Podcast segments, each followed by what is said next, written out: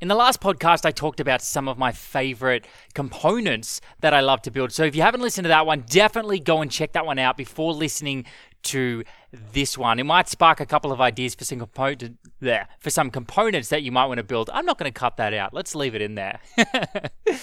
Anyway, uh, in this podcast, I wanted to actually give you some tips for building components like the ones I talked about in the previous podcast. And so these are four tips that I've found particularly useful in building components, and they're related to things that I've had problems with in the past. There's, I definitely did not get building components right the first time. I'm sure I probably still haven't gotten it right, but these are some tips that have definitely guided me along the way and that I've I've learned through several mistakes by making many, many, many base components. Some of them awesome, some of them a complete disaster that ended up in the trash, but always a blast.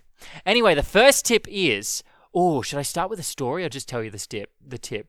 No, I want to tell you the, the reason the tip is important first. So, one of the problems that I used to have building these components is that I would just get over the moon excited it's you know it's one of those things where you you wake up at like 6 a.m 5 a.m or whatever and you think to yourself oh my gosh i've got an amazing idea for a component. It's going to make my life so much better. And then you know i can't get back to sleep and then my brain's just ticking and ticking and going oh i can do this with it. I could do that with it. It's going to be really awesome and it's going to create this really cool experience and it's going to have like all these colors and blah. And so my brain goes wild. I come into work the next day and then I start coding and coding and coding and coding and I come up with this component and then it's cool and I start using it. But then in a month's time, I try and use that component again, and it's like, oh, hang on. Uh, I kind of need it to not do this thing that it does automatically for me. How can I disable that? And then I start adding like adding like disable flags. And by the way, if you if you're adding flags to disable things in your component, that is a bad sign. You probably need a refactor there. You usually want to follow um this is what I found, I could totally be wrong, but usually you want to follow an additive approach where you're adding things through attributes on your component rather than taking things away, rather than having a whole bunch of features and opting out of features. That's usually not the best approach, and it makes your component a complete pain to use, uh, especially for people that just want to use it for smaller things. So, this is my first problem where I would try and do everything in the component and make it this one big magical pile of awesomeness. And by the way, um, Razvan, the creator of Quasar, does a phenomenal job of walking this line of giving you the magic of components, um, you know, the, the bits of magic, but also keeping them super raw. So sometimes there's, there's these like little tidbits of magic where you go, oh, that's really cool. But for the most part, um, compo- his components are mostly about design. They're mostly about looking good and giving you a good experience modeling data on those components, making them easy to extend, but by default, they're actually incredibly basic. So, the first tip is do as little as possible. Razvan has done a phenomenal job doing most of the work for you for any for most of the components that you will want to build on top of Razvan's components, on top of Quasar's components. Um, most of the work is probably already done for you. So do as little as possible. Don't you probably don't want to be giving your components colors. Uh, now now granted sometimes you have a component that is kind of an orchestrating component. It orchestrates a whole bunch of other components under it. In that case, you might want to do things like adding colors and the like.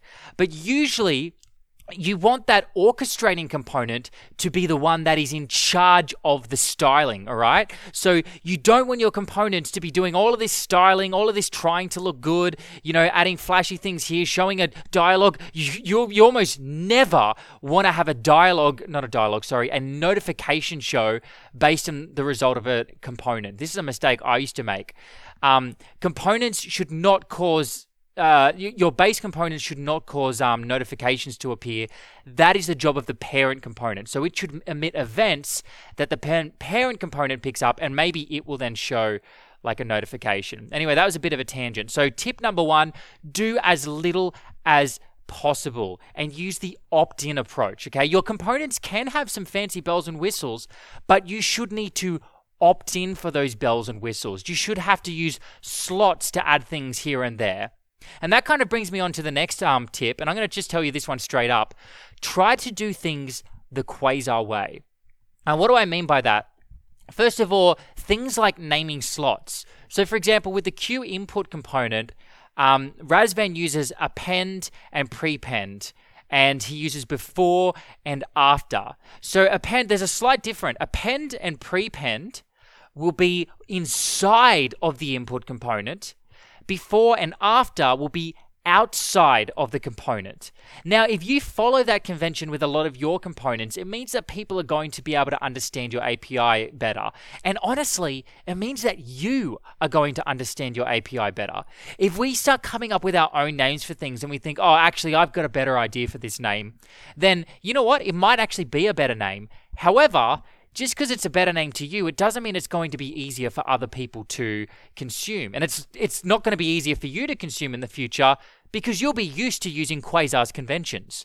So as you get to know Quasar, as you get to know the conventions that Quasar uses, try and follow them as closely as you can when you're building your own components. And then you'll it'll almost be like your component is a Quasar component. If you almost feel sometimes like you're working with Quasar directly when you're using your own components, that is a good sign that you've built a nice, smooth component that's following closely to the Quasar API. Um, the team has put a lot of thought into naming things for that library, so it would be a good idea to follow them as closely as you can. Um, and this goes for attributes as well. So, not just slots, the way attributes are named, um, and also the way emits are named. So, the way um, the the events that are emitted from components also have a very consistent API in Quasar, and we want to follow that. So first one is do as little as possible in your component and have an opt-in approach. The second one is try to do things the Quasar way. Now, the third one is um, this is kind of a thing that I try to use not just with my base components, but all throughout my applications. And one, let me just tell the story behind this. One of the problems I've had is understanding what my component does. Often I'll open the component and then I'll see my props. And, you know, my props might just be an array, for example. Um, I might be using arrays for my props.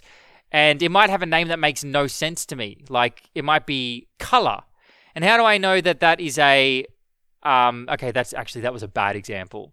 How about validation? So imagine that you've got an attribute called validation that you're passing down to a component. And that could be an array or it could be an object. And so, how do I know the type of that? Then eventually I found out that you can actually use types in Quasar, or this is actually a Vue related thing, where you can say, um, for your, for your props, you can say, for example, validators, and then you make that an object, and within that you can say the type is an object. So you know that your validators now is an object, it's not an array. And then you can also give it a default value as well. So if nothing is passed through, then you might make that an array by default. So this is super, super helpful for later on down the line when you need to go back and find out what actually needs to be passed through. So always, that brings us to tip number three, always use types, especially for booleans. So I always use that object um, when I'm doing props, you know, make sure that it's an object rather than array so that I know what the type is. Um, I can give it a default value if I need to, and it gives me that extra layer of validation. But more importantly, um, it's the second best thing to documentation, right? It's kind of like, um, you know, using TypeScript. Using TypeScript gives you that extra documentation as you're writing your code. This is kind of something that we get for free with Vue, adding in that extra little bit of typing, and then we get that thing in our console to say, hey, you actually passed me through the wrong thing. You sent me an array and it should have been an object. And that is so so helpful with your with your components. So I highly recommend always using types especially for booleans. Now, why especially for booleans? Because if you try and pass through an attribute uh, let's just say, for example, hide toolbar. You have an attribute called hide toolbar. If you set the type to Boolean, then you can simply say hide dash toolbar and it will automatically convert that property to the value of true. If you don't give it a type of Boolean, it actually doesn't work properly. You actually then need to say um, colon hide dash toolbar is equal to true. How and that API kind of sucks. So if you set it to a boolean in the types, you can just say hide dash toolbar, and behind the scenes, Vue is automatically going to set the property hide toolbar to true. So tip number three: always use types, especially for booleans. So do as little as possible. Try to do things the Quasar way. Always use types. Now the last one is ask yourself would it make more sense to just use a composable? Now, I used to go to town with my components. I used to have a component for um and yeah, honestly, this kind of used to make sense before Vue 3 existed and we had composables. But I used to have, for example, a model select component. Um, and basically, what I could do with that is pass it a model and give it a field as well. And when I select something on that um, on that component, it would automatically update the model that I passed through. So super, super helpful. I also had this for inputs. So you could type something into an input, you give that input a model, you tell it what field you want to update, and then when you unfocus from that input, it will automatically send a request to um, my backend use, because it knows the model. I pass through the model and the model knows how to persist data on the back end, and then that would update it in the view store. So it was really nice to use. A super, super easy way to sort of connect my back end to my components. The problem is, as your application grows, it can be difficult to swap things out. And you can actually get a few performance problems here as well, where you have to do things like adding in listeners and you have to deal with um, reverting data and stuff like that. And this is actually much easier to achieve using a composable. And apart from it being easier to achieve, it also means that we get we get much better typing when we're using composables. It's hard to get nice typing when you're not using the composition API. So, since the release of the composition API, I've tried to make a hardcore rule for myself. Try to use components for rendering only. I try not to put too much logic about things like my API. If, if possible, and usually I can do this, I don't want my components to have any logic of the API. So this is the new way that I do it now. I will have a composable that is, for example, use model form, or maybe like use post model form, however you end up doing it. And then what that composable will give you back is a sample of your data in a form so you can model that form data that you get back. It can also have loading. So you could have, for example, um, just a boolean that's called loading that you can pull out of that composable. Uh, another thing that you might pull out is a save function. So, and you might even want to um, you might even want to simplify this further and have like a use create post form or something like that. I haven't really thought this through. Um, but the, the idea is you have a composable that handles a lot of that logic for you, and you can pull out of it things like, um, yeah, like I just mentioned, the form, whether or not it's loading, and then a function where you can save it.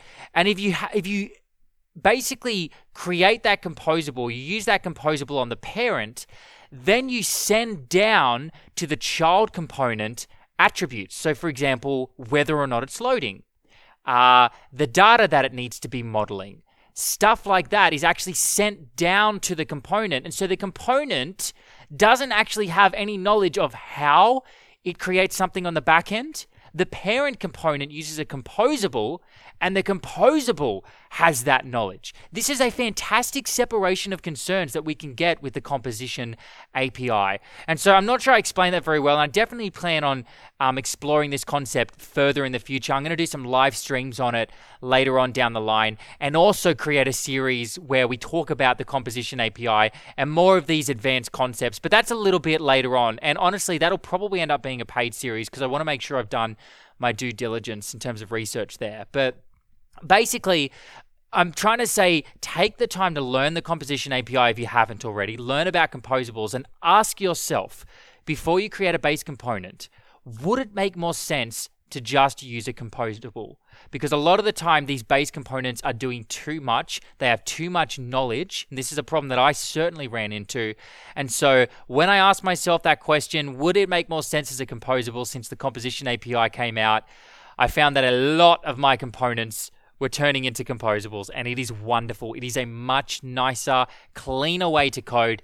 And it is far easier to change code in the future doing things this way. So, those tips again do as little as possible. Try to do things the Quasar way.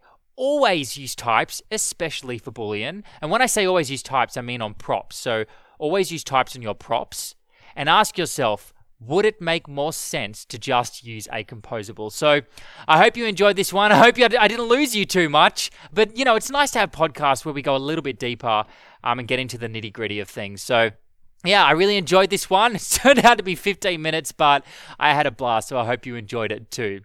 And yeah, check out quasarcast.com slash register if you want to be one of the first people to see this series when it comes out, when I start talking about building components and using composables.